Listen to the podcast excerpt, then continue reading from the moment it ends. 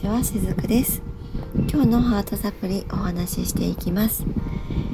えー、今日はですね女性性についてお話をしたいなと思います、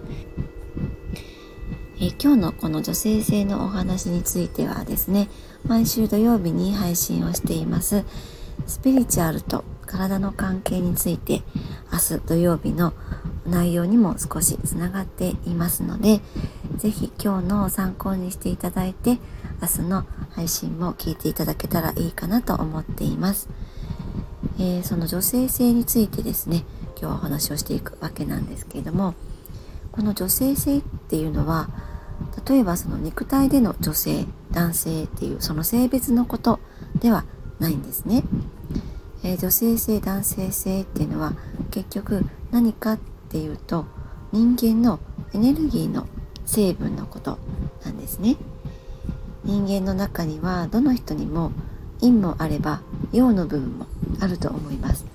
そんな風にその二玉のパターンがあると思うんですね。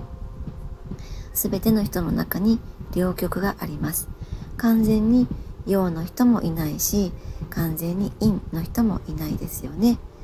ただそれがそのちょっとずつ塩梅っていうのは人によって違うのでそれによってキャラクターっていうのは変わっていく。そんな感じだったりするんですね。でその2曲っていうのは男性性と女性性というまあこれにも当てはまるわけなんですね。なので肉体は男性だけれどもその人の中にも男性性も女性性もあります。肉体は女性だけれども男性性も女性性もあってそうやって必ずその両極が誰の中にもあるんですね。だけれども男性性が強くなりすぎていたりとか女性性が強くなりすぎることで、えー、その方のキャラクターっていうのは変わっていくわけなんです。でちなみにこの男性性と女性性の塩梅っていうのは、えー、ずっと同じなわけではないんですね。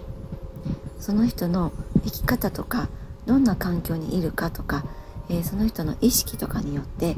女性性が強く出る時もあれば男性性が強く出る時もあったりします。面白いですよね。でただですね私がお客様をこう見させていただいてきた中で感じていることなんですけれども実は、えー、今世男性として生まれてきた方の方が、えー、内側にある女性性の比率の方が高くて今世女性として生まれてきた方は男性性の方が強く持って生まれてきている。そういうふうに感じていたりします。だけれども、えー、ご本人様はそれにほぼほぼ気づいていないわけなんですね。でむしろ、えー、潜在的には分かっているのかもしれないんだけれどもそれを、えー、思考の部分で否定していることによって何かしらその方にとっての悩み不安につながっているようにすごく感じています。まあ、きっとですねあの潜在的魂の部分ではそこに皆さんえ分かっているんだけれどもどうしても私たちここに生まれてくる時っていうのは脳みそがくっついてきますよね思考がくっついてきますそうするとそこでもってこの内側にある男性性と女性性のバランスっていうものを何かこう否定するような、えー、思考の働きをすると思うんですね。でそれは例えば女の子だったらこうありなさいとか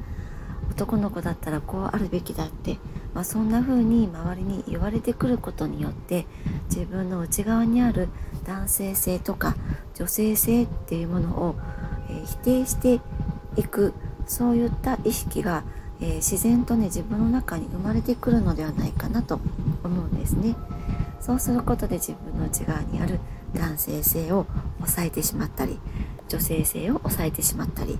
それを無意識のうちに皆さんしているのではないかなと感じています。でそれがえ体にいろんな形で歪みとなって、まあ、症状として現れたりもするわけなんですけれども